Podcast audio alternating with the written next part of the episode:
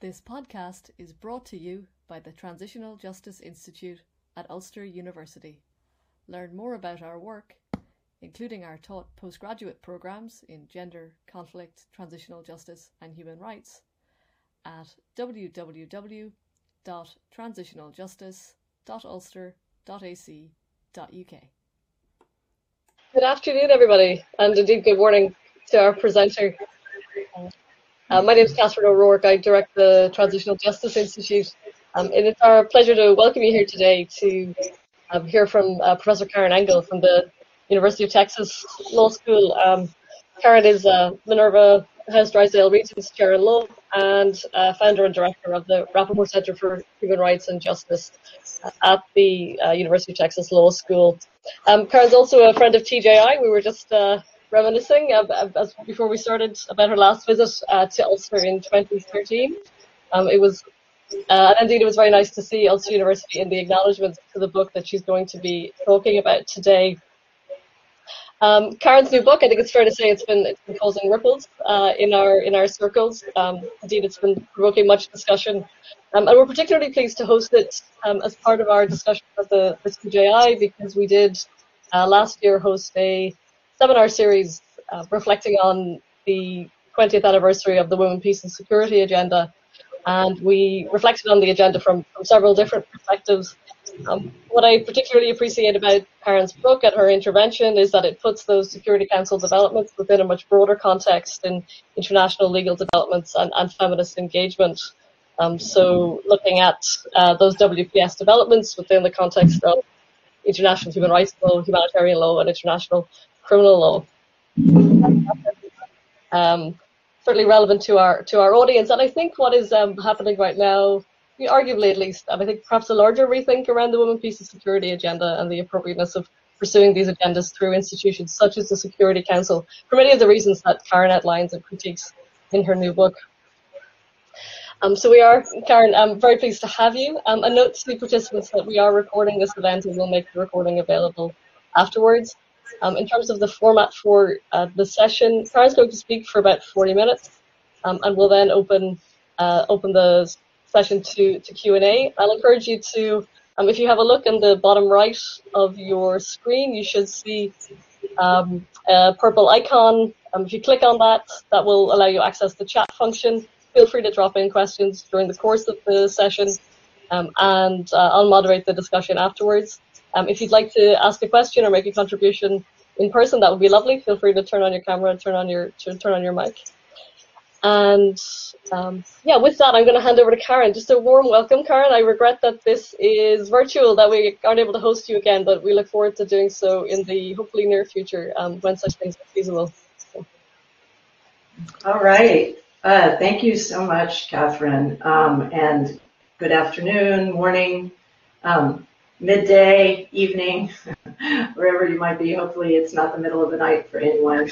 Um, it's a real pleasure and honor to be with you today. Um, although, as Catherine said, I do wish I were there in person because I did very much enjoy and get a lot out of my um, short visit to uh, TJI in 2013. Um, and it's interesting because uh, I, I looked back to see what I spoke on um, and the title was, in fact, and this might be a time to start the slides, um, The Grip of Sexual Violence in Thinking About Gender and Conflict. Um, so that gives you a sense of how long I've been working on this book. Um, but that, that meeting uh, did play an important role in it. And it's really great to be able to interact with you again, Catherine. Um, as you know, I've read and learned from much of your work, and it's terrific to see you again. So the broad questions I'd like to pose for today are why and how the women's human rights movement, including the UN Security Council's Women, Peace, and Security, or WPS agenda, became particularly focused on, even gripped by sexual violence and armed conflict. And what have been some of the implications of that focus? So specifically, what happened in international law and in women's rights advocacy over the past three decades that made sexual violence and conflict a prominent issue and made international criminal law and sometimes even militarized or securitized responses seem the obvious means for addressing it. and what feminist approaches to development and equality, but especially peace, were significantly altered or even left on the cutting room floor as women's rights advocates homed in on sexual violence, human rights, international criminal law, and international security. Now, these questions are part of a longer study of mine on how human rights movements, including those on indigenous rights and women's rights, take up law to pursue their aims, and how in the process they end up shaping that law, often in unexpected ways. So in the 1980s, women's rights advocates were far from the center of international law of any sort, and yet, amazingly, they made significant progress in a relatively short period in rallying the support of international legal institutions and actors. That progress, I contend, stems in no small part from their dominant focus on sexual violence and conflict. It is there that they've arguably achieved the most gains, but in ways that I fear have often moved them away from, if not undermined, their initial aims. Sexual violence in conflict is both reprehensible and clearly illegal as a matter of international human rights, humanitarian, and criminal law, and no one disputes those conclusions. But I'm concerned about the distributive effects of the focus of the women's human rights movement and later the women's peace movement on sexual violence and conflict in terms of issues that don't get addressed, as well as the ways in which they've shaped international law and policy, as well as feminism. So we can go to the next slide now. Um, the chapter that Catherine distributed uh, and, and asked me to focus on today is on the treatment by the UN Security Council, primarily but not only through the Women's Peace and Security Agenda and the institutions and offices has created. Um, so the, the treatment of the Security Council on what is now, it now calls conflict-related sexual violence. Now that chapter is, as you can see, the fifth and final chapter of the book, not counting the epilogue. And I use it largely to show how the WPS agenda, sometimes unwittingly, has adopted and perpetuated a problematic common sense about sexual violence and conflict. Um, especially since some of you know the WPS work much better than I, my aim is to, as Catherine just suggested, really situate the chapter for you in the larger argument of the book. Um, and I'll do that in the following way, if we can go to the next slide. Uh, first, can we go to the next slide? Uh, first, I'll give you a bit of background on the history and trajectory of the women's human rights movement. Um, next, I'll describe today's, what I consider to be today's common sense on sexual violence and conflict, much of which has been articulated by the Security Council. Third, I'll give you some of my critiques of the common sense and the ways it has been deployed, primarily but not only by the Security Council resolutions. And finally, I'll discuss what women's human rights activists might have let, left on the cutting room floor as they turn to sexual violence and conflict, um, and especially I'll be looking at what, what's happened in terms of peace. So let me now begin with some background on the women's human rights movement and its treatment of sexual violence and conflict by transporting you back to 1988, which maybe a few of you remember or have heard about. So the human rights movement was relatively young, and it largely relied upon the naming and shaming of states for enforcement. There were a number of UN human rights treaties, though not nearly as many as today, and only a few had individual complaint mechanisms. Of the regional human rights courts, only two were in operation, and only the European Court had handed down a decision in more than one contentious case. Although international humanitarian law, and this is important, it had for some time recognized rape as a war crime, um, even though it did recognize rape as a war crime, it did so largely as a crime affecting men's honor and property. And there were no international criminal institutions to even consider enforcing it. Now, if the human rights movement was young, women's human rights were even more nascent. Although women have been organizing transnationally through the UN since the mid 1970s under the banners of peace, development, and equality, many were just beginning to see mainstream human rights law and movements as an avenue or as avenues for advancing issues of concern to women. And I say that notwithstanding that the Convention on the Elimination of All Forms of Discrimination Against Women was adopted in 1979.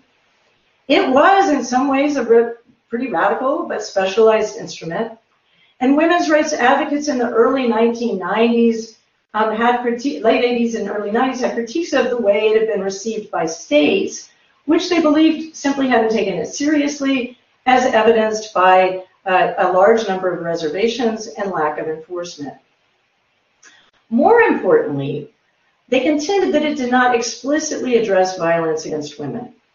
They often argued that human rights would need to be radically transformed in order to attend to women who live much of their lives in the so-called private sphere. And in those days, mainstream human rights NGOs strongly opposed that kind of transformation of human rights. Now, at the same time, some feminists from the Global South expressed concern about many women's human rights advocates from the North, which in a book I call Structural Bias Feminists. Structural bias feminists saw male domination and female subordination, and often sexual subordination, as the defining structure of society to be addressed. And for those whom I call third world feminists, because that's basically what they called themselves then, Structural bias feminists improperly focused on third world cultures as the greatest impediment to women's human rights.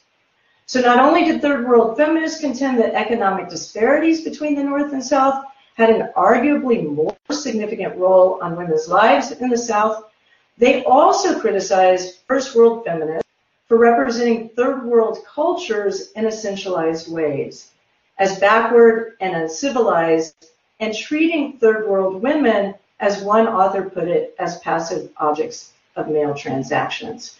And I'm saying this out for you because um, I, I, want you to be aware of that debate, and then we'll see how silent really that critique is in a lot of the common sense today. Now, that was the late 80s. By the World Conference on Human Rights in Vienna in 1993, um, just a few years later, much had changed. Although the Cold War had ended, armed conflict was waging in the former Yugoslavia, and the media was flooded with reports of rapes as part of the conflict. The Security Council had creatively used its enforcement power under Chapter 7 of the Charter to establish the ad hoc International Criminal Tribunal for the former Yugoslavia, a move that was strongly supported by human rights advocates. And as with many reform projects, women's rights advocates took advantage of the moment. They concentrated on sexual violence and conflict as their paradigmatic issue, which not only helped women's rights gain mainstream traction, but also worked to mediate some earlier tensions among feminists, including the one I just told you about. So after all, no one could claim that rape and war was culturally defensible. Today, the efforts of structural bias feminists show. We live in a world with a number of international criminal institutions in operation, all of which have convicted individuals for rape and sexual violence, though not as often as many would like. But a common sense has developed around sexual violence and conflict, amplified by the Security Council and the WPS agenda that I believe we should be wary of. So now I'll turn to that common sense. And I'll begin by showing you a one minute video released in 2014 by the UK Foreign and Commonwealth Office. It was meant to set the stage for the Global Summit to End Sexual Violence and Conflict, which was co-hosted by then UK Foreign Secretary William Hague and UN Special Envoy, um, you might know her for other reasons too, Angelina Jolie. This summit followed on and led to other work by Hague and Jolie before the G8 and the UN Security Council, and was attended by governmental and non-governmental experts in the field, many of whom were feminists who had long worked on the issue. The video can still be found on the UK government website and on YouTube. Um, and as you watch it, I'd encourage you to think about what it says about the harm of sexual violence in conflict about who the victims and perpetrators of that violence are and what the proper responses to it should be. Um, and also I want to uh, encourage you to listen to both the images and the words because they sometimes diverge. So uh, if you'd like to play it, Catherine, that would be fabulous. There is a weapon that doesn't just leave physical wounds, it leaves emotional wounds. A weapon of power, violence, and control. A weapon that is just as scary as bombs and bullets, but invisible. Rape. Rape and sexual violence are used against women, girls, men, and boys. Victims are sometimes abandoned by their families. And the anger and shame left behind can tear communities apart and make wars last longer. Especially when the monsters who do it are allowed to get away with it. Even live near their victims. But it doesn't have to be this way. Rape and sexual violence are the worst crimes you can imagine. But they are not an inevitable part of war. It's time to act to end sexual violence and conflict. Time to act to bring those responsible to justice. Time to act to let governments know that enough is enough. Time to act so that those who live in fear of sexual violence have a chance to feel safe. Time to act to make your voice heard.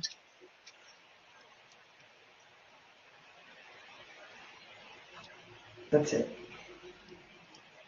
Now we can, thanks. Go to the next slide. Lip of Greece and Denmark in 19...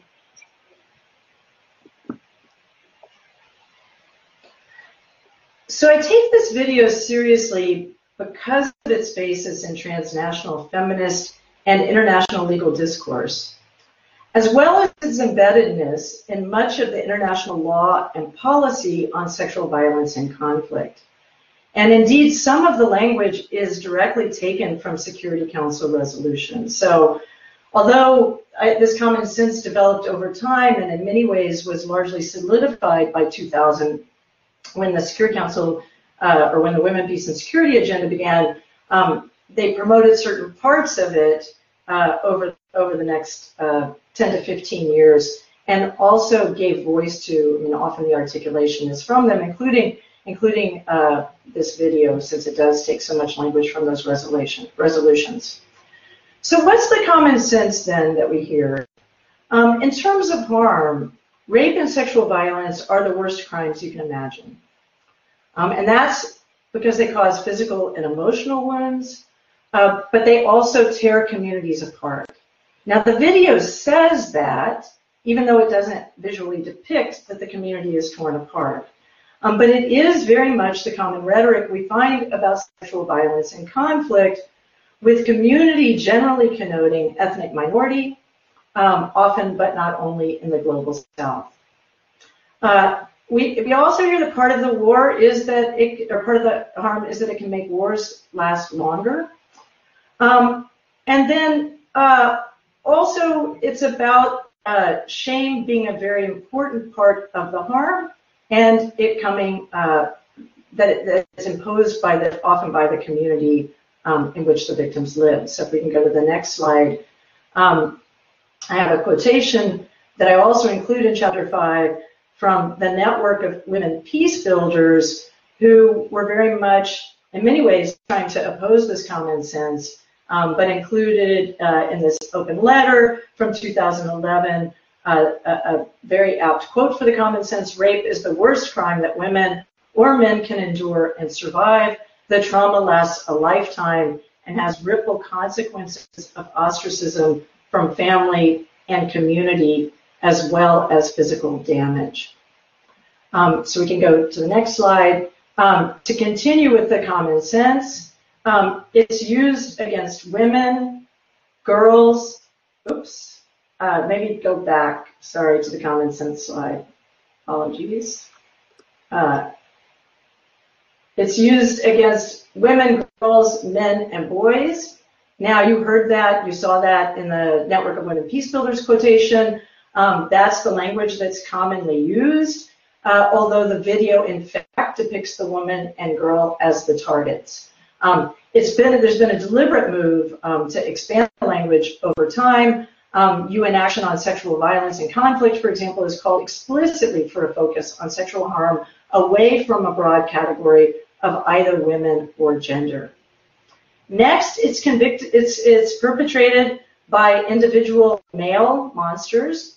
Um, there's surprisingly little attention to the structural causes of sexual violence, but more importantly, of war itself. Uh, and few take seriously the possibility that women might support or commit atrocities or even support war. So the women's movement, peace movement, consistently pushes for more women at the peace table with the assumption that it would be more likely to lead to peace. Then in line with the individual monsters, criminal punishment is seen as the best way not only to respond to, but to deter sexual violence and conflict, um, and then finally, we see that peace will ensue once perpetrators are behind bars. So at the end of the video, the family's out playing again uh, with apparently little concern about the war that we can imagine is continuing to rage. So now I'll turn to my critiques. Um, and as we move to the next slide, I think it's already clear that I have some critiques of each element of the common sense. Um, but I consider them throughout the book attending to how feminist attention to sexual violence and conflict achieved significant mainstream appeal and even success as women's human rights advocates pursued their agenda through a variety of international, institutional, and legal sites and debates. Uh, no, go back to the, still on the outline, sorry. Um, specifically, I show in chapter two how some women's rights advocates participated in the deployment of allegations of mass rape and sexual violence to call for or justify military interventions in countries from the former Yugoslavia to Libya, um, and the latter being done under the responsibility to protect.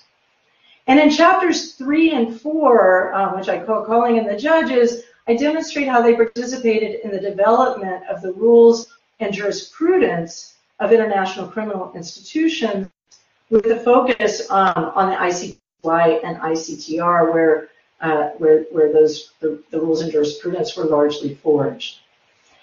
Um, in chapter five, I show how these trends really came together in the Security Council, particularly the WPS agenda, because obviously the Security Council was um, involved in the others as well. Um, but I, but I show the trends uh, in the WPS both in its criminalization efforts and in its promotion of a variety of security measures, including its responses to terrorism and what's called violent extremism. And I discuss how they carry forward other aspects of the common sense as well. So now we can go um, to, and I, I, think it's two slides now. Um, but you can, yeah. So uh, it wasn't obvious that the WPS would go this direction, as there had always been significant disagreement on some issues. In fact, when women's peace advocates came together to promote Resolution 1325 in 2000, they claimed to do so in part to challenge the Security Council's treatment of women principally as victims of war. But the resolution also discussed violence against women, including sexual violence during conflict. And it included other aspects of the common sense. Now, six years later, others involved with the WPS succeeded in the passage of 18, Resolution 1820, which focused primarily on sexual violence and conflict. And after that, resolutions have appeared throughout the years in a leapfrogging pattern. So that is resolutions concentrating on women as sexual victims of conflict have been succeeded by resolutions that emphasize the need for women's centrality to peace processes, which in turn have been uh, which which in turn have been followed by resolutions that center around women as victims of sexual violence. Now, for all their differences in emphasis, They've all basically, and now you could click a few times, Catherine, they've all basically concurred in their assumptions. Ah, no, you have to, can you, can you click it rather than going to the next slide? Oh, I'm sorry. Yeah, okay. Uh, maybe, it, maybe it won't let you do it. Um, Sorry. it's okay. I'll tell you all. So they've all basically concerned, concurred in their assumptions about the harm of and proper responses to sexual violence and conflict. Um, and if the animation were working, all of those on the left would go and join all of those on the right. Um, and uh, in fact, the most recent resolution, um, 2493, could arguably be an exception. That came out after I finished the book manuscript um, because it doesn't mention sexual violence, but it does call for the enforcement of all previous resolutions um, and naming all of those on both the right and the left. So I'll concentrate my critiques of the common sense here with a focus on the WPS agenda on two large issues, and I think, hope this is the next slide. Um, yeah, so first is the reliance on criminal law to address sexual violence and conflict. And second, the use of attention on sexual violence to justify the use of force, often in the language of securitization. Along the way, I'll touch upon other aspects of common sense, particularly its assumptions about shame. In terms of criminalization, I'm troubled by the general reliance on criminal law um, as the main enforcement avenue, as well as with the specific ways in which it's been used to try sexual violence and conflict, both in terms of the rules of procedure and evidence it is promoted, and its reliance upon assumptions of shame and stigmatization. And now we can go ahead and turn off the slides. So the enthusiastic support of women's rights advocates for international criminal tribunals, which is taken for granted by all involved in the WPS, began in the early 1990s. But it was part of a broader trend. If human rights advocates had in the early days worked to free political prisoners, they now began to work to put people, this time human rights violators, in prison. In addition to promoting international criminal institutions, they started to fight what they identified as a culture of impunity, which was a term rarely used before then um, and is, is quite prominent now. Um, and they eventually succeeded in seeing human rights law require that states investigate, prosecute, and punish non-state actors for the commission of serious human rights violations. In the context of the WPS resolutions, as well as the general human security resolutions they accompany, we can see this criminalization emphasis. So beginning, in fact, with Resolution 1325, um, but accelerating over time, the resolutions call for criminal action as a means to fight impunity. Relatedly, human rights law often prohibits amnesties for many crimes, even when passed as part of a peace process or transition to democracy.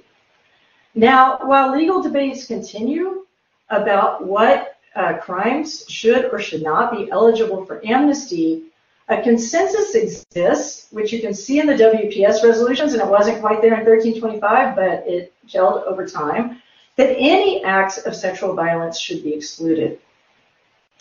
Now, I've argued elsewhere that this criminal law lens can lead human rights advocates to overemphasize the significance of a few bad individual perpetrators, affecting our ability to attend to structural biases, the context in which they occur, and their distributional effects. It may also even encourage states to overreach in their domestic arrest and detention of alleged perpetrators. And the preclusion of amnesties might make peace deals more difficult to negotiate.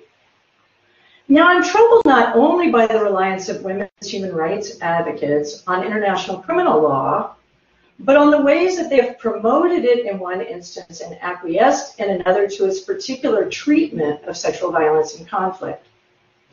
So first, they've succeeded in promoting expansive rules of evidence and procedure that they've generally not been able to achieve in domestic jurisdictions, often because they raise due process concerns.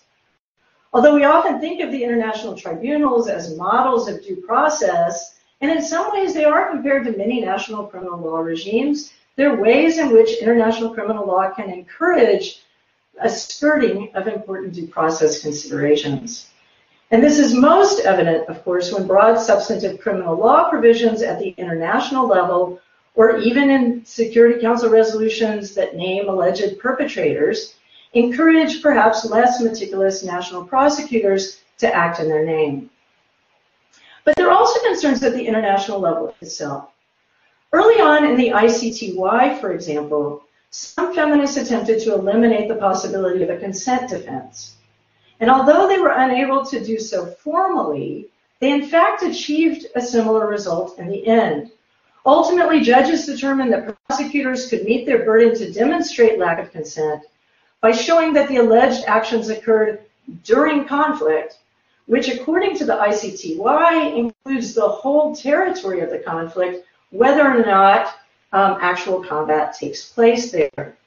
And it's now the rule in every criminal tribunal that any sexual activity between combatants on one side and civilians on another during conflict is considered inherently coercive. Now that rule tends to reinforce nationalist and essentialist presumptions that people would not engage in consensual sexual relations across ethnic lines and defies the history of nearly every region we could think about. Now, in some instances, it also turned out to be difficult to find individuals willing to testify or even admit to being victims of sexual violence.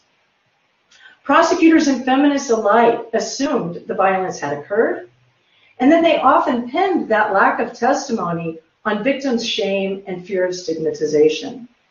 And in response, they've devised approaches to manage shame, ranging from ICC prosecutor Luis, or former ICC prosecutor Luis Moreno Ocampo, proposing in Libya to build a rape investigation without any victim of rape, to the urging by prominent human rights lawyers Christine Chinkin and Madeleine Rees to read a relatively new Security Council resolution 2467 to call for the prohibition of the cross-examination of those who testify to being victims of sexual violence, which they laud as, quote, exactly what is needed for justice to be made accessible. Um, I, I, find their enthusiasm surprising, um, given that nearly every human rights instrument provides a right for the accused to examine those who testify against them. Um, second, women's rights advocates, so those are in terms of what they've promoted, but they've also largely acquiesced in international criminalization, as well as calls for military intervention, which I'll talk about shortly, in ways that have relied upon and perpetuated the notion that the principal harm of sexual violence is the debilitating shame that it renders, not only to individuals, but to communities. Now, the key idea here, which we've already seen, or at least heard in that video, is that the rape of individual women damages the entire community creating a group harm as well as an individual harm. Now, importantly, this result is the opposite of what women's rights advocates originally aimed to achieve. Indeed, they insisted early on that criminalization of rape in the late 20th century should differ from its prohibition in early days, um, which, as I mentioned, often saw rape as harmful in war because it destroyed the enemy's property or constituted an attack on its honor. Now, feminists hope to focus on the harm to women as women, but once they also sought, some sought military interventions, or even just convictions based on genocide or even crimes against humanity, often as a means to demonstrate that rape and conflict was particularly atrocious, the ethnic group took center stage. So demonstrating genocide in the case of rape requires an essentialization of the group as one likely to have its, its ethnicity destroyed by the rape of its women. Now, as Hilary Charlesworth pointed out in response to the ICTR's groundbreaking finding that rape was constitutive of genocide in the, in the, in the case of Akayesu, um, she says the tribunal found, quote, that rape is wrong not because it's a crime of violence against women, but because it's an assault on a community defined only by its ethnic composition. Even echoing some of the third world critiques that I've already told you about, Charlesworth argued that, quote, this understanding of rape perpetuates a view of women as cultural objects or bodies on which and through which war can be waged. Um, and I would add that the tribunal's analysis in a way makes the Tutsis strangely responsible for their own potential genocide. Um, presumably, had they not believed so strongly in sexual virtue and honor, the group would not be destroyed by rape. Now, why would women's rights advocates, as well as women's peace advocates, um, have acquiesced in and later even perpetuated this analysis? Now, I think they did so partly because they set their sights, and this would be mostly true of the, the ones who turned to criminal law, they set their sights on achieving what many consider to be the ultimate recognition of a crime, a conviction for rape as an act of genocide. And the only way to achieve that victory was by arguing that rapes were intended, again, intended to destroy the ethnic group, um, and communal shame became the least problematic way to make that connection. But a belief in communal shame provides other advantages too, especially when tribunals and advocates assert, as they often do, that communities shamed by rape in turn shame and stigmatize the individual women who have been raped. Such a view provides an explanation for why victims might not be willing to testify, and in fact has been used to justify some of the rules and approaches to investigation that I just described. It also provides a further justification for promoting criminal prosecution of sexual violence. So time and time again, advocates and institutional actors, including uh, the WPS or through the WPS, insist that criminalization will shift the shame from victim to perpetrator. Now, like other justifications for international criminalization that can be found throughout the WPS literature and resolutions, that it deters, we saw that in the video, that it leads to peace, or is what victims want, um, this one is rarely substantiated. Now, my critique of the WPS agenda goes beyond its acceptance of and support for criminalization as the proper response to sexual violence and conflict, and even of its reliance on shame. We often hear, as we did in the video, rhetoric about sexual violence making wars last longer. Um, and and and uh, and but but even though we hear that, um, peace itself is often forgotten as a goal and is even arguably impeded. So the women's peace advocates who promote greater participation of women at the peace table, if unwittingly, have undermined some of their own aims by not challenging some of the ways that claims of sexual violence have been used, including in the resolutions that they've been involved in, to call for armed military, counterterrorism, or other security interventions. Now, at least since the first resolution that was focused on sexual violence, Resolution 1820, was passed in 2008, these resolutions can also be read to justify the lawful use of force, as they use language often found in Chapter 7 resolutions. Gina Heathcote and Di Otto point to language that expresses the readiness of the Security Council where necessary um, to take steps to address widespread or systematic sexual violence in situations on its agenda. Vasuki Nesiah attributes some of that military interventionist language to the emphasis on combating terrorism in the immediate aftermath of 9-11. What she sees, which she sees is intertwined with a great deal of feminist activism during that time, including around Resolution 1325. She notes that U.S. feminist Barbara Ehrenreich explicitly marketed feminism as a counterterrorism strategy in a 2005 piece she wrote. At stake for many feminists was not only heightened visibility and significance in international law and policy, but also very specific material gains, um, with arguments for greater funding for women's groups, as one feminist put it in 2008, an important counter move as an important counter movement to terrorism.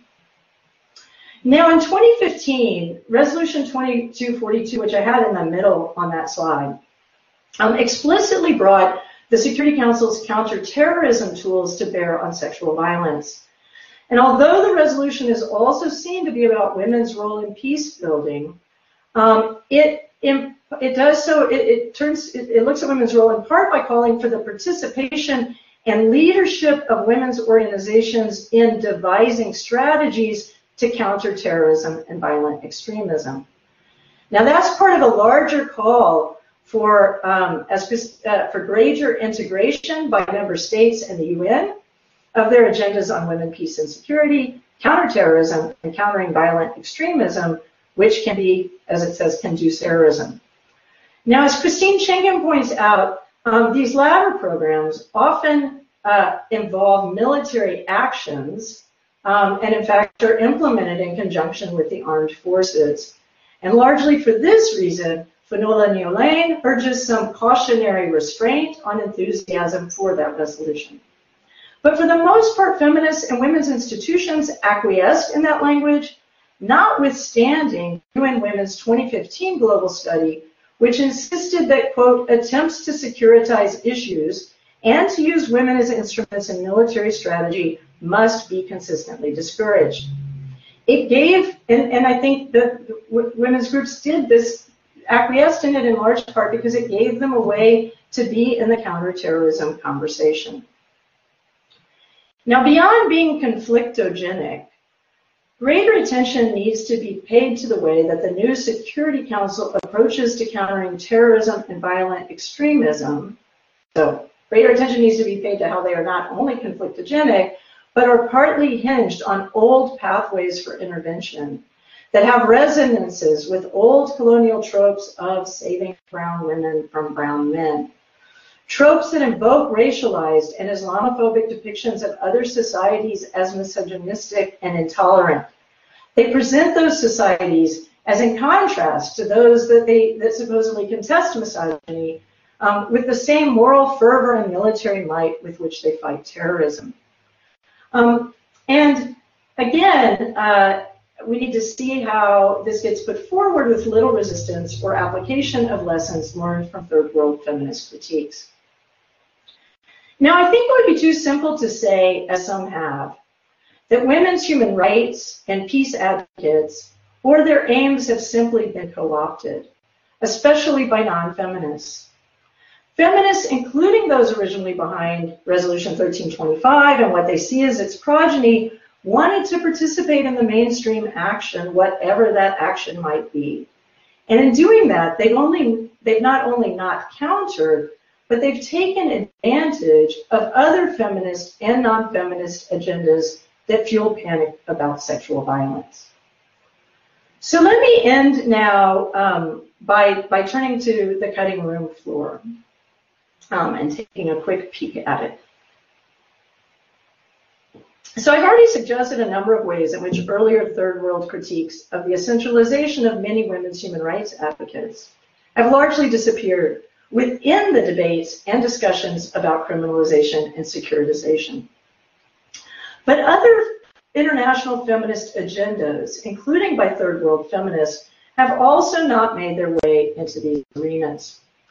So as women's human rights advocates have promoted or acquiesced in the criminalization, militarization, or securitization of sexual violence and conflict, they've displaced feminist commitments to peace and disarmament, anti-imperialism, and ironically, many gendered harms of conflict. Um, and that's something I talk about a great deal in chapter five that I'd be happy to uh, talk about in the Q&A. But I want to conclude by bringing our attention back to some approaches to women's rights and even human rights more generally, um, that were left by the wayside as women at women's advocates have taken advantage of the international community's focus on sexual violence, international criminal law, and even counterterrorism. So I mentioned at the beginning that feminists had organized transnationally from the mid-1970s to the mid-1980s under the UN's banners of peace, development, and equality. As they turned to human rights and the turn to and, and mainstream recognition of human rights meant a priority on sexual violence and conflict that then led um, to ensuing institutional acceptances of it, they didn't carry forward um, those issues, at least in, in those in, in, the human rights and what became uh, its subsequent realms. So peace, for example, has never become a human rights issue despite an attempt in the 1980s.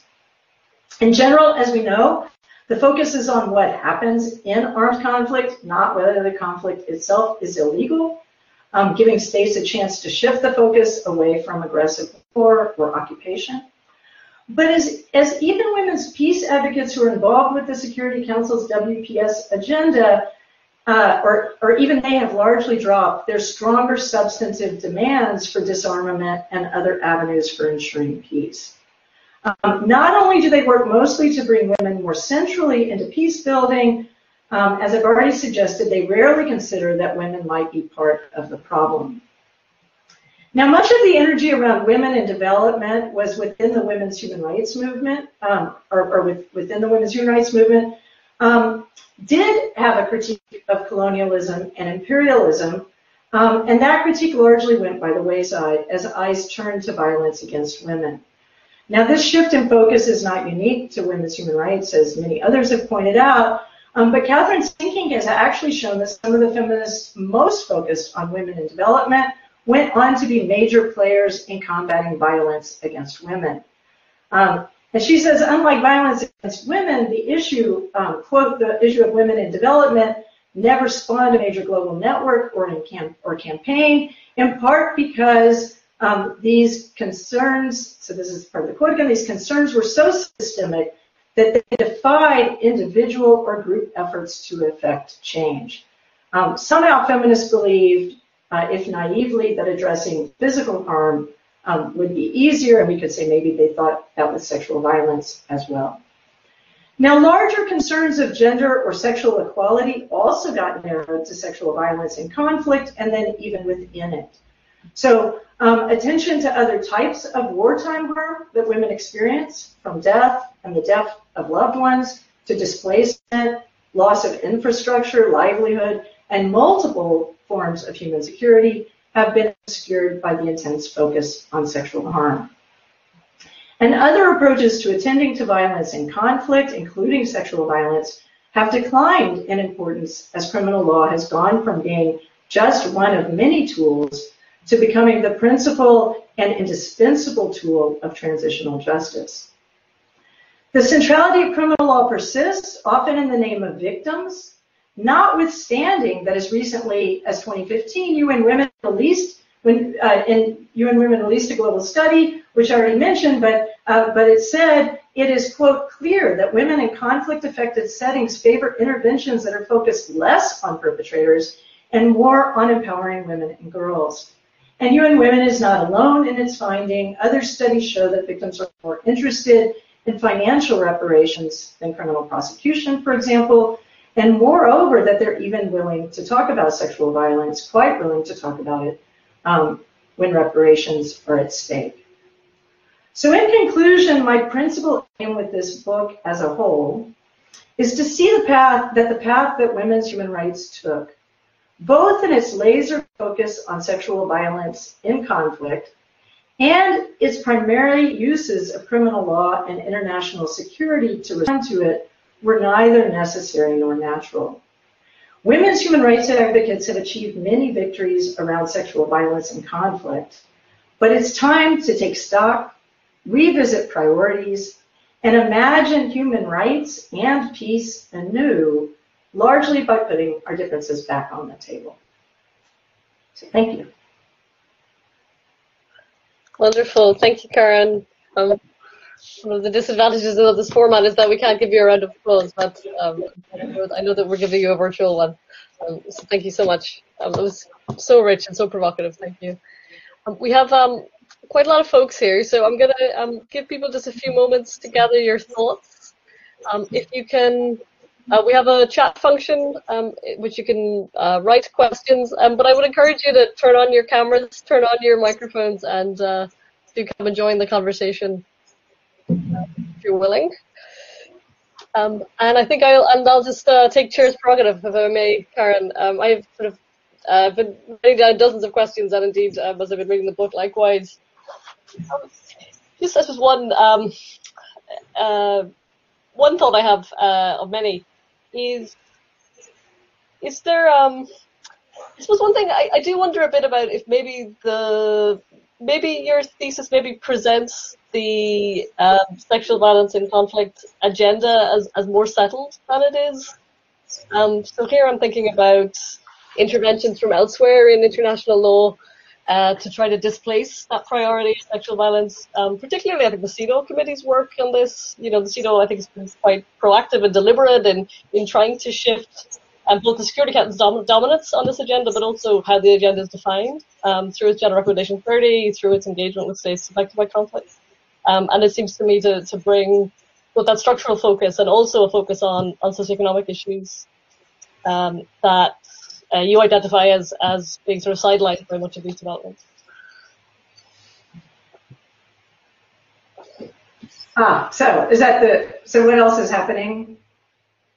Is, is the question and pointing out to CEDAW's attempts. Yeah, I think, and actually I'm writing a piece on CEDAW now, um, and I'm looking primarily at its history, and it's much more third worldist history. Um, but you know, I, and, and this is something we could talk about a lot, and, and obviously um, you've studied it and worked on it. And, and I, I haven't followed um, the specific attempts in CEDAW, and that's largely because sort of looking at the larger historical trajectory, I see that CEDAW did something very, very similar. Um, so I think that in the early days, it did have a much broader agenda. There was a lot of attention paid to development. The Commission on the Status of Women, as it was devising CEDAW, you know, it did talk about women in the private sphere, but it was really much more focused on um, productive labor and the ways in which, or reproductive labor and the ways in which it was undervalued. Um, it had, and, it, and about how women were treated in development. I mean, it was a, just a much more broad and what I would consider um, radical agenda. And then it too, right, around the same period of time said, and I hinted at this, there's a problem because it's not focused on violence against women. And then there was the debate, as you know, about whether there should be a new convention that looked only at violence against women or whether they should go back and reread CEDAW, um, read that into CEDAW. Mm-hmm. And then violence against women sort of took off as the main issue that CEDAW began to address, and you can certainly see that in the optional protocol um, and the cases that it's taken up to adjudicate it. So I, I, I, guess I think partly, like if it's happening that they're pushing back, they're doing it still relatively subtly. Um, and and I and there is something about the ways in which um, I mean one of the things I tried to do with the book was to like follow through these different institutions these patterns.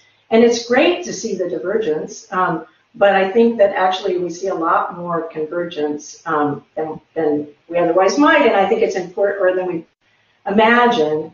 And I think that they come from very similar places. Um, you know, that said, I think it's important to remember that CEDAW is a human rights instrument. um, and it is like women's human rights advocates, many of them abandoned it for criminal law. So um, I appreciate the turning to it kind of more recently and saying, all right, what, what are the what are the different approaches, or what can we take from one, and can we bring it into the other, or should we just um, forget about the Security Council, as many have suggested? Mm-hmm. Mm-hmm. Absolutely. Okay, thank you. Thanks very much. Um, so from our attendees, can I invite a question?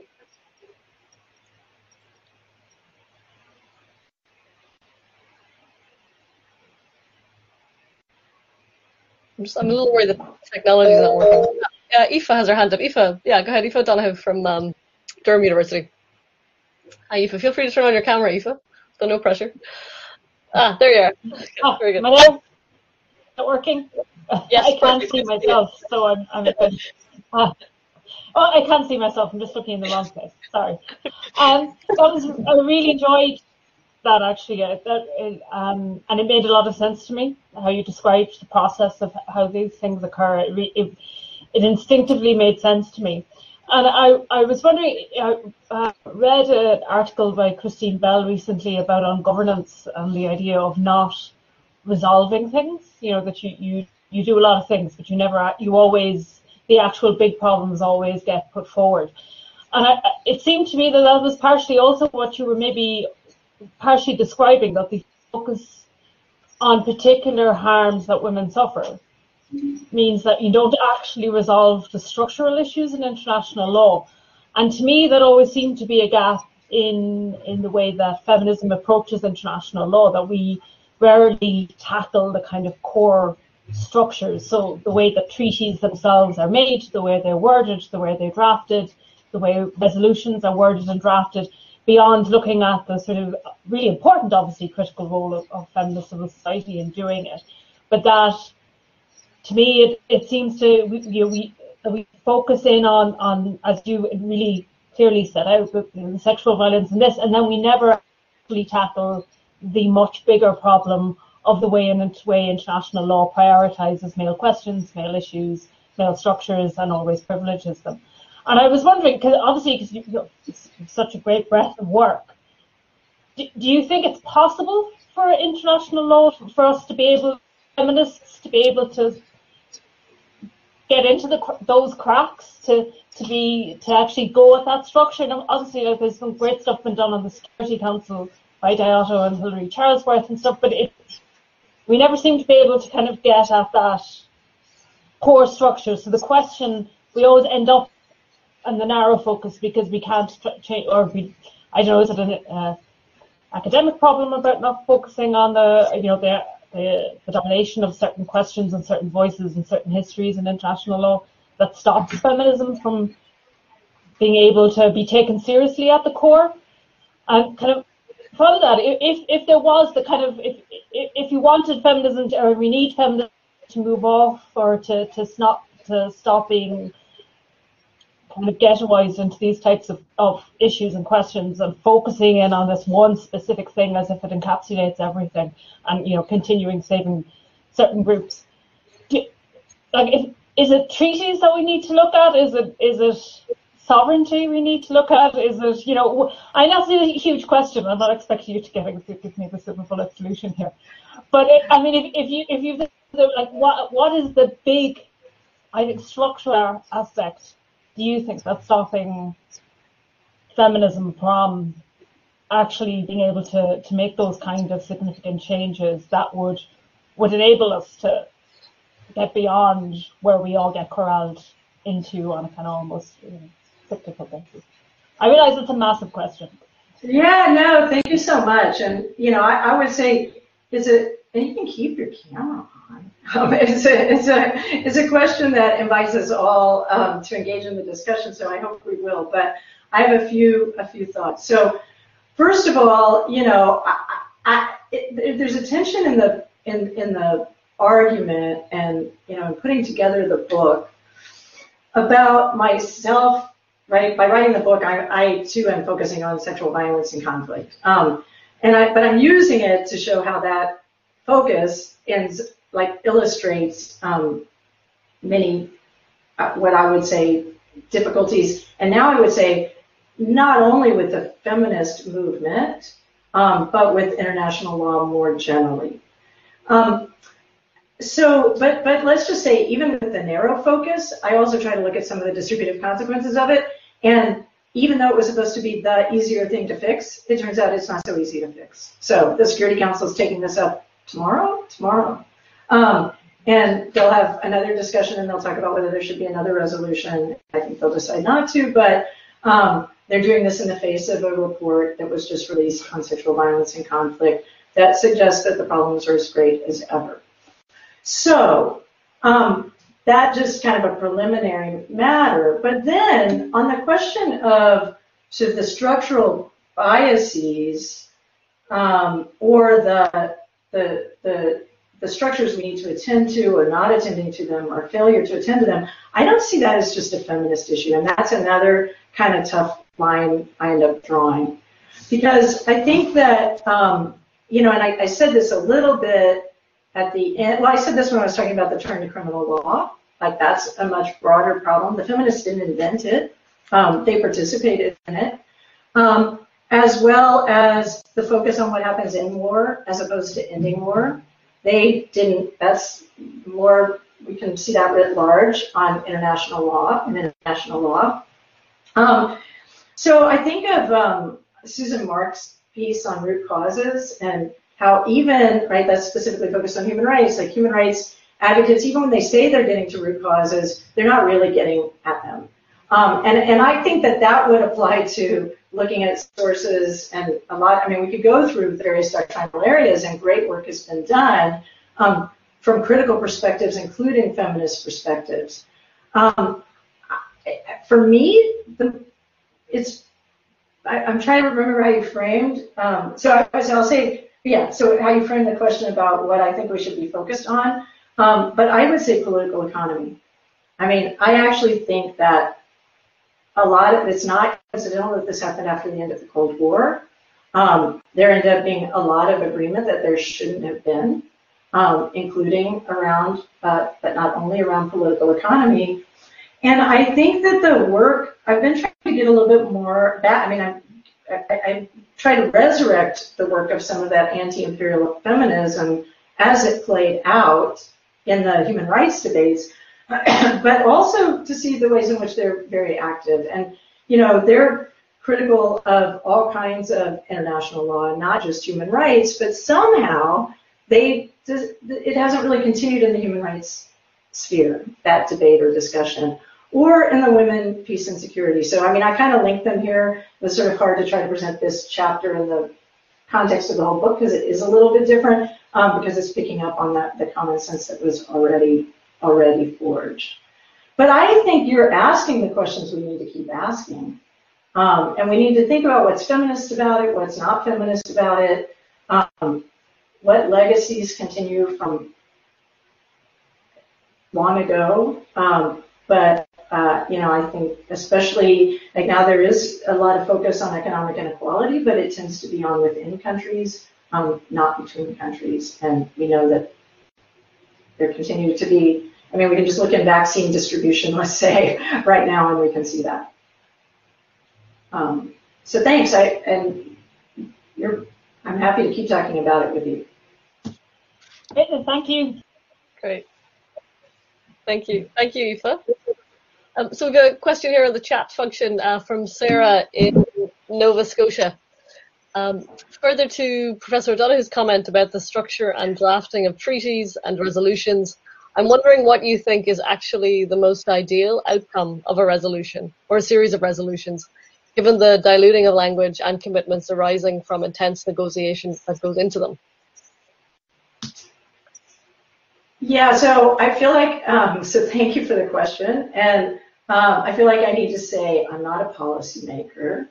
Um, and I haven't participated in drafting any resolutions, and I don't want to, um, because I'm actually not sure that, I mean, I think that the resolutions can do a lot of harm, um, but I think that they're, that they're also good to look at because they're, they're manifestations of a lot of what's already happening with or without resolution. Um, you know, I, I, was I was going to say um, in response to the previous question as well that I think, you know, and, and moving into the, so I'm talking about the Security Council, so we think about the Security Council, but I think that one of the things that feminists would do well to do more than they are doing is to think more broadly about coalitions.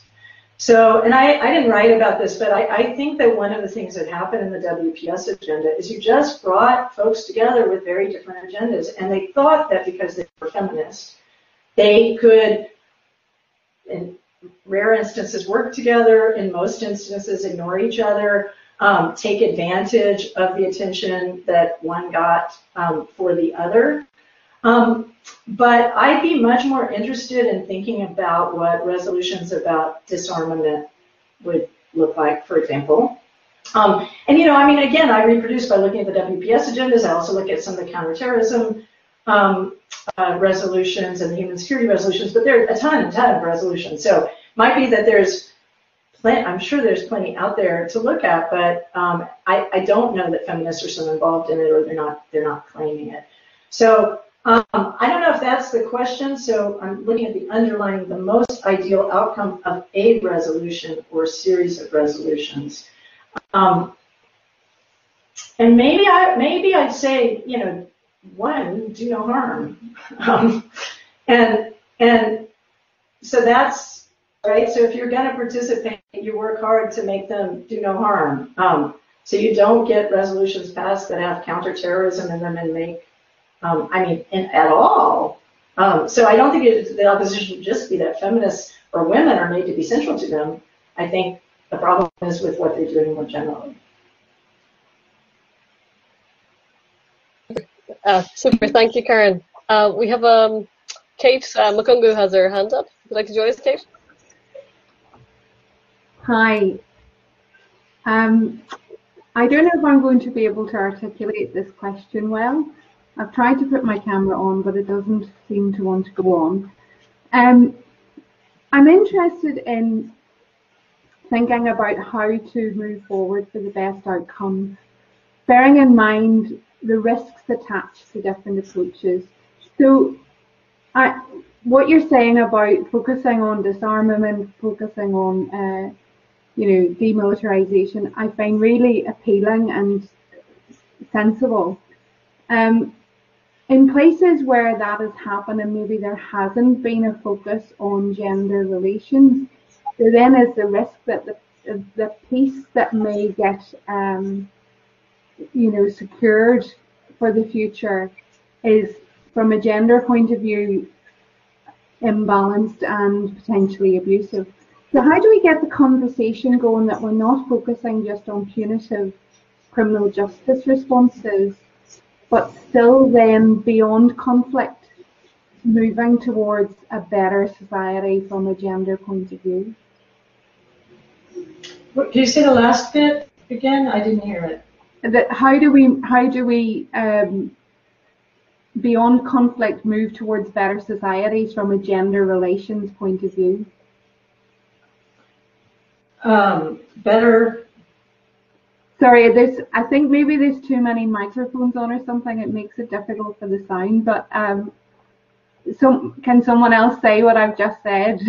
if if I did it, I'm sorry. I heard everything except the last the last bit. From a gender relations point of view. Right. Okay. Well, let me, let me try. What um, so what I heard you say asking is you know, if if if we decide to put our energies or focus on disarmament, larger peace movements, I mean, peace movements, right, but participate in trying to refound them, um, or dealing with, and I and I suppose you could take that to um,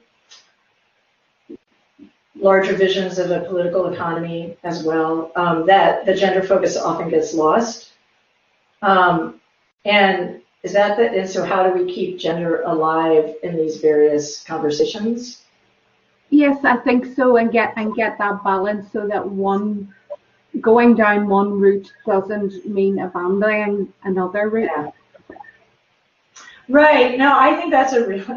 I mean, obviously, it's a really important question, and I and I think from Catherine's first question to me, you know, it's important to remember also that there are people out doing things in many places that we're not seeing. So I, I kind of feel like part of the the task is to find is to, is to look at the different sorts of movements, policy initiatives, activism um, that we're interested in on a variety of levels, and maybe they're not explicitly gender stated as gender. Um, and by participating in them, perhaps that's a way to, to ensure that they are mo- more focused on gender.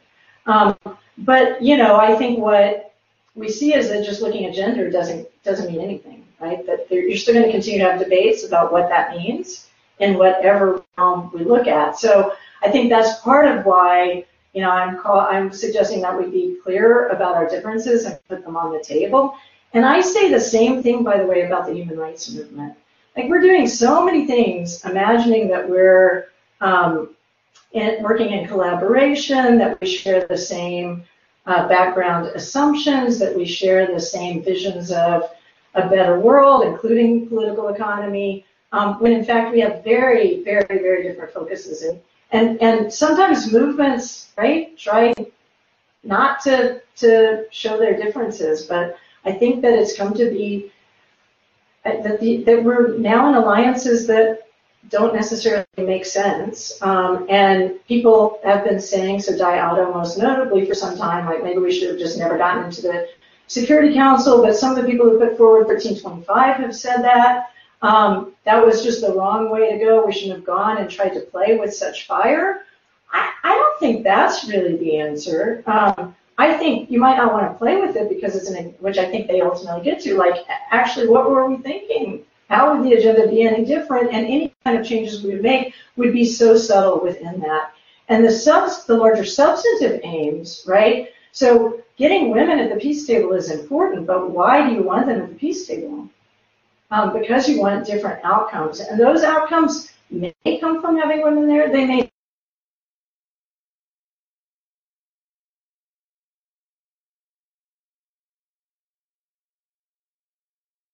that um, I'm guessing you or I or Catherine or others would not be happy with. Thank you. Thank you. Thank you. Um, thank you, Karen. Um, um, I know, I know Julie Canny has. Uh, okay. Great, thanks. Um, can you hear me, Catherine and Karen? Yes. Great, thanks. Um, so, Catherine, uh, Karen, again, thank you so much. Um, I'm calling in from DC, so this was really brilliant um, to listen to. I think something, and maybe you talk, this is in the larger book outside of just this chapter as a whole. Um, something that I've been looking at recently is conversations around use of force and the co-optation of issues around gender, including sexual violence, in justifications for entering a conflict, joining it, um, whether it's a perception of a justification or if it's um, if the people believe that they're truly doing the right thing by entering um, in sort of a military intervention in that way. Um, and I didn't know, and again, I'm sure you talk about this more in the book as a whole, but thinking about larger conversations that are happening, particularly in the US, around um, reforming institutions around abolition and um, non um, anti-militarism, et cetera, if you see that there's going to be potentially, hopefully, a move towards that in the wider movement to sort of say we know that there's been this co-optation, that it's been going on. Maybe it's because of, among many reasons, the engagement with the Security Council and sort of that validation that comes from being part of a, a security lens. Um, but I'd be really interested to hear your thoughts on that. Thank you. Um, thank you. And when can I read what you're writing? Sounds very, very useful. Um, I'd love, I'd love to see it. And especially the question about the perception versus the belief. Um, and, and that would be true both for let's just say, feminists who are uh, encouraging intervention as well as George W. Bush using gender, right? Um, and, and actually, I think we kind of have to believe George W. Bush um, that he believes it, um, or we can't, or he did, um, or, or, or it's hard to really respond to it. Um, you know, I, so it's a good question. I mean, I, I wish you were right. Um, I, but, but I think central to my argument about it not being co-optation um, is a suggestion that there's something deep, and I do talk about this a lot more in the book, in the feminist theoretical approach of those who prevailed. Um, so I didn't really get into it in the talk. I talked about structural bias feminists, and I said some of them think sexual, that sex is the basis of subordination. Um, it was actually that group that prevailed. And so there's a whole other discussion in the book about the um, pros, the uh, sex positivism versus the anti-sex um, debates really that took place largely around sex work um, and you know debates around the use of sexual slavery, which is now just accepted quite readily um, in international criminal legal discourse anyway.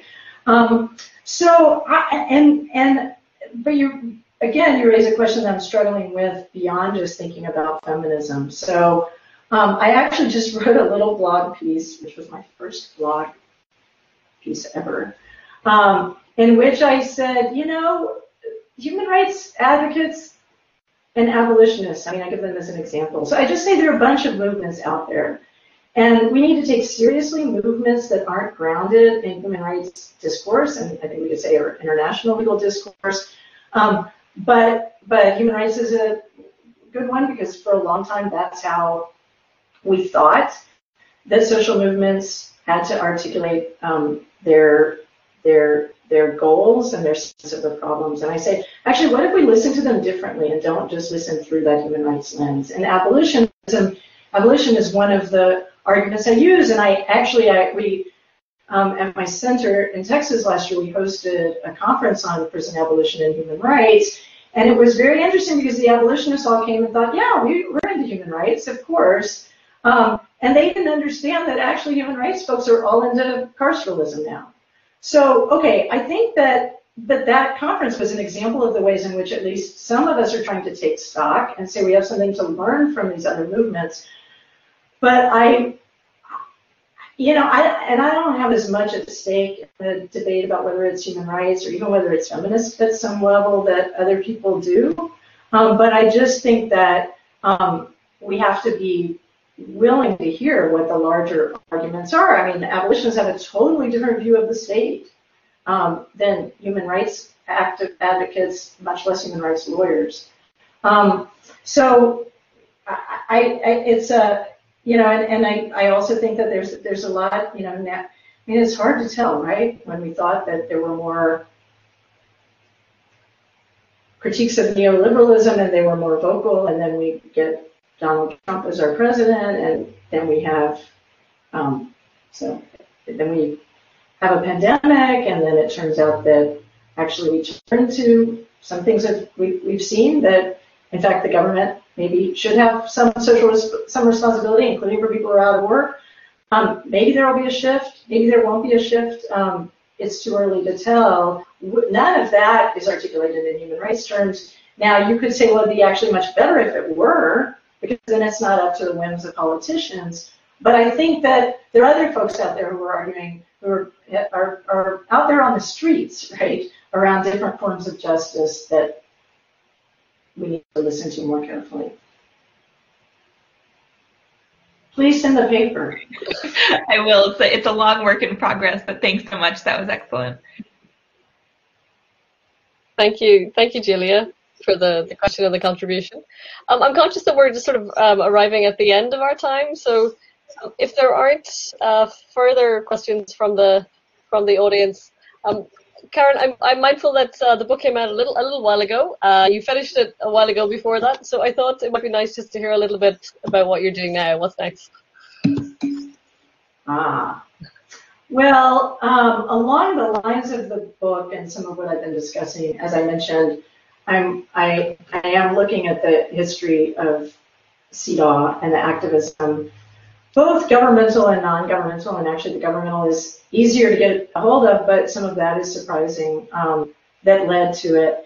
And uh, particularly intrigued, again, by the reference to, I mean, even the new international economic order is referenced in CEDAW, mm-hmm. um, which just, it, it dates it, but it's also, as I think Julia was mentioning, I mean, some, there's been a movement also to reclaim, to rethink about the new international economic order. So to try to think about what that would mean and take it seriously and kind of imagine um, what alternative visions had been available um, in, a, in, in more detail than I was able to do in the book.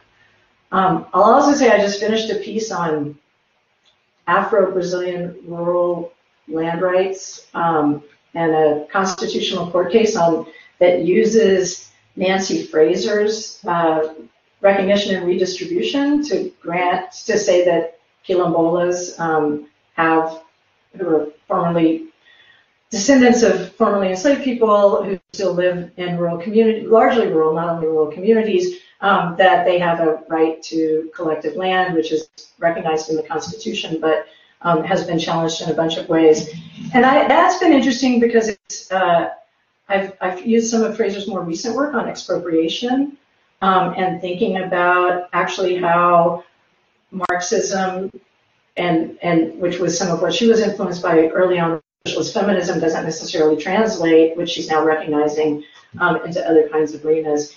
And then I'm working on a big project on the future of work, um, uh, which is a collaborative project and trying to think more broadly about work and livelihood, which you could hear a little bit about, a little bit of in my comments a minute ago, I guess. So um, I'm trying to keep this line going, but in that larger political context that um, I think we need to be need to attend to. And, and and I should say with those last two projects, racial capitalism is really important. And I, I, it, I don't know if it's going to be interesting to see the extent to which um, I might be able to bring some of that.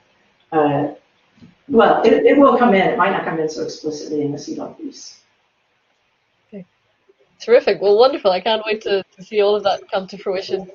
Um, so it's it's to me just to thank you so much, Karen. Um, it's really been a wonderful discussion and, and a wonderful presentation, and thank you so much for the book. And, and I know in having um, reading the book, actually, I was brought back to a lot of your earlier work. I could see the culmination of it from work from the early 90s. Um, so so congratulations on a, on a wonderful piece of scholarship. Thank you.